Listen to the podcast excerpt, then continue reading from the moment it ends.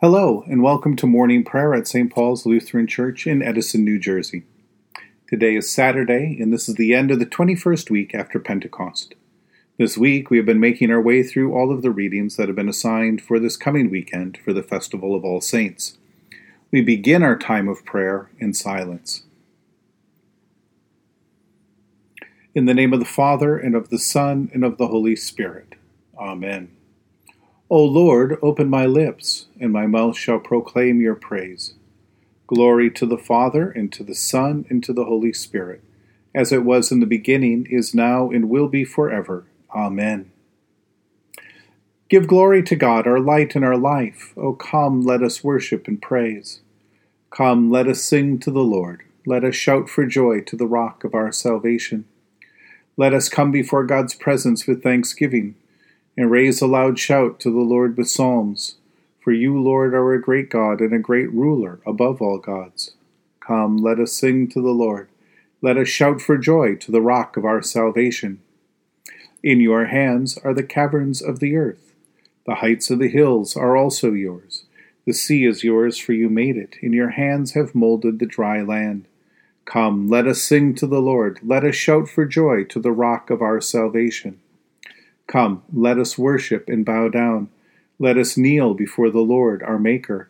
For the Lord is our God, and we are the people of God's pasture and the sheep of God's hand. Come, let us sing to the Lord. Let us shout for joy to the rock of our salvation. Long ago, God spoke to our ancestors in many and various ways by the prophets. But in these last days, God has spoken to us by a Son. A reading from Luke chapter 20, beginning this morning at verse 27. Some Sadducees, those who say there is no resurrection, came to him and asked him a question. Teacher, Moses wrote for us that if a man's brother dies, leaving a wife but no children, the man shall marry the widow and raise up children for his brother. Now, there were seven brothers. The first married a woman and died childless. Then the second and the third married her, and so on in the same way all seven died childless. Finally, the woman also died. In the resurrection, therefore, whose wife will this woman be? For the seven had married her.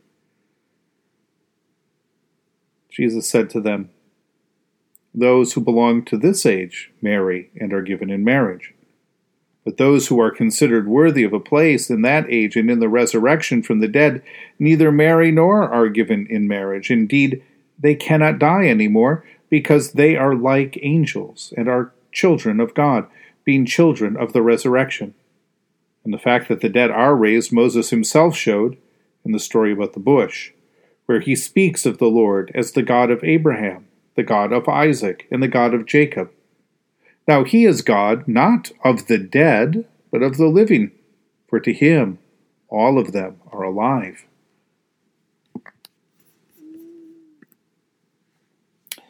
The Sadducees, who are the wealthy ruling party in Jerusalem, present Jesus with a riddle that appears to be designed to discredit Jesus and at the same time put down all who believe in God's promise of resurrection from the dead.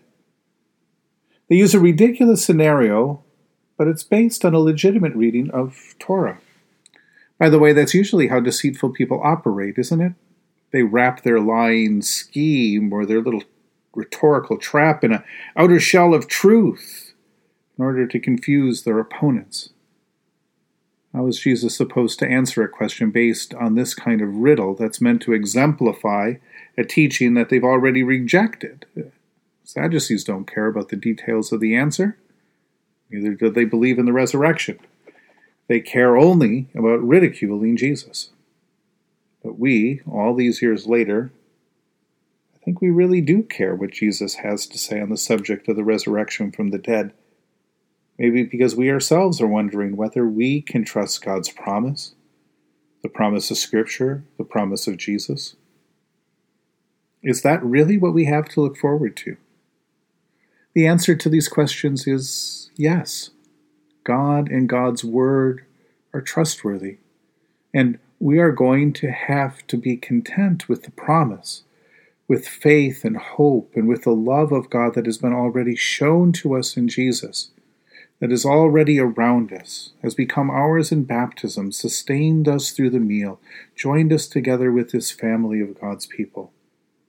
We're going to have to be content with God's presence in the Holy Spirit with us here in this moment, simply because our waiting to see when God keeps God's word might extend far beyond these short lives of ours.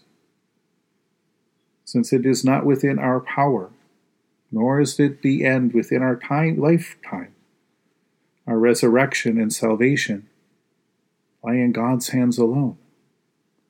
But just as Jesus trusted in the Heavenly Father to raise him from the dead, we too have been taught and shown in Christ and through our baptism that we have seen in Jesus' death for us and his resurrection for us that God truly does assure us that God is entirely faithful, and that as God promised, just as Jesus was raised from the dead, we too will be raised to live with Christ.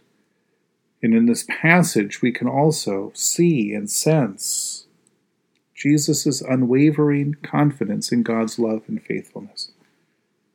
The hope of resurrection and new life, however, is not just only a far off hope, it is a promise that can guide our daily life too. This faith empowers us and inspires us in the same way that Jesus was inspired to act out God's love. Act out of love for the sake of God's peace and the coming of God's kingdom. This faith gives meaning to this everyday life and everyday work that we have because God has come to dwell here among us in the Spirit that, that begins right now the work of an eternal life in God's new kingdom. In Christ, we find this faith and we find this hope, and it gives us joy to go forward and face this day. In Jesus' name. In the tender compassion of our God, the dawn from on high shall break upon us. Blessed are you, Lord, the God of Israel. You have come to your people and set them free. You have raised up for us a mighty Savior born of the house of your servant David. In the tender compassion of our God, the dawn from on high shall break upon us.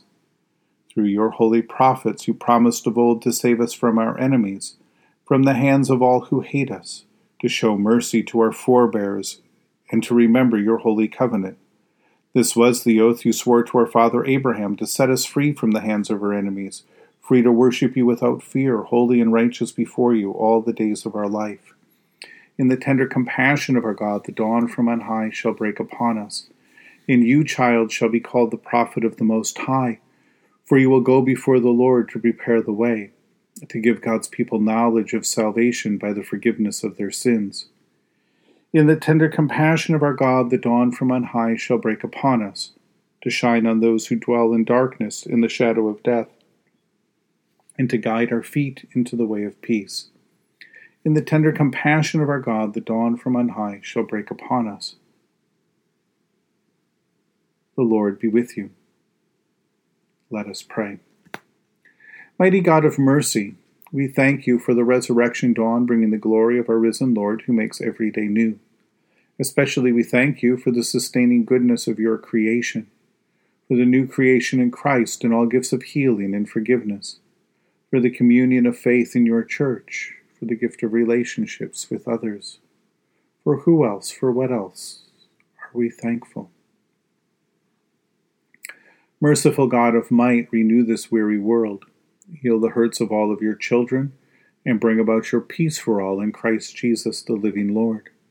Especially we pray for the Church of Jesus Christ in every land, for those who govern the nations of the world, for people in countries ravaged by strife or warfare for people who live in areas that have been devastated by natural disasters, fire, floods, hurricanes, earthquakes, droughts. For all who are working to bring about peace and international harmony, for all who are working to to rebuild and, and help house and and care for people, for the sick and for the mourning, for those who strive to save this earth from carelessness and destruction. We give thanks to you, Heavenly Father, through Jesus Christ, your dear Son, that you have protected us through this night from all harm and danger. We ask that you would also protect us today from sin and all evil, so that our life and actions may please you. Into your hands we commend ourselves, our bodies, our souls, and all that is ours. Let your holy angels be with us, so that the wicked foe may have no power over us. Amen. Lord, remember us in your kingdom, and teach us to pray. Our Father who art in heaven, hallowed be thy name. Thy kingdom come, thy will be done, on earth as it is in heaven. Give us this day our daily bread, and forgive us our trespasses, as we forgive those who trespass against us and lead us not into temptation, but deliver us from evil. For thine is the kingdom, and the power, and the glory, for ever and ever. Amen. Let us bless the Lord. Thanks be to God. Almighty God, Father, Son, and Holy Spirit, bless you now and forever. Amen. Go forth into the world to serve God with gladness. Be of good courage, hold fast to that which is good, render to no one evil for evil, strengthen the faint hearted support the weak, help the afflicted, honor all people, love and serve God, rejoicing in the power of the Holy Spirit. Thanks be to God.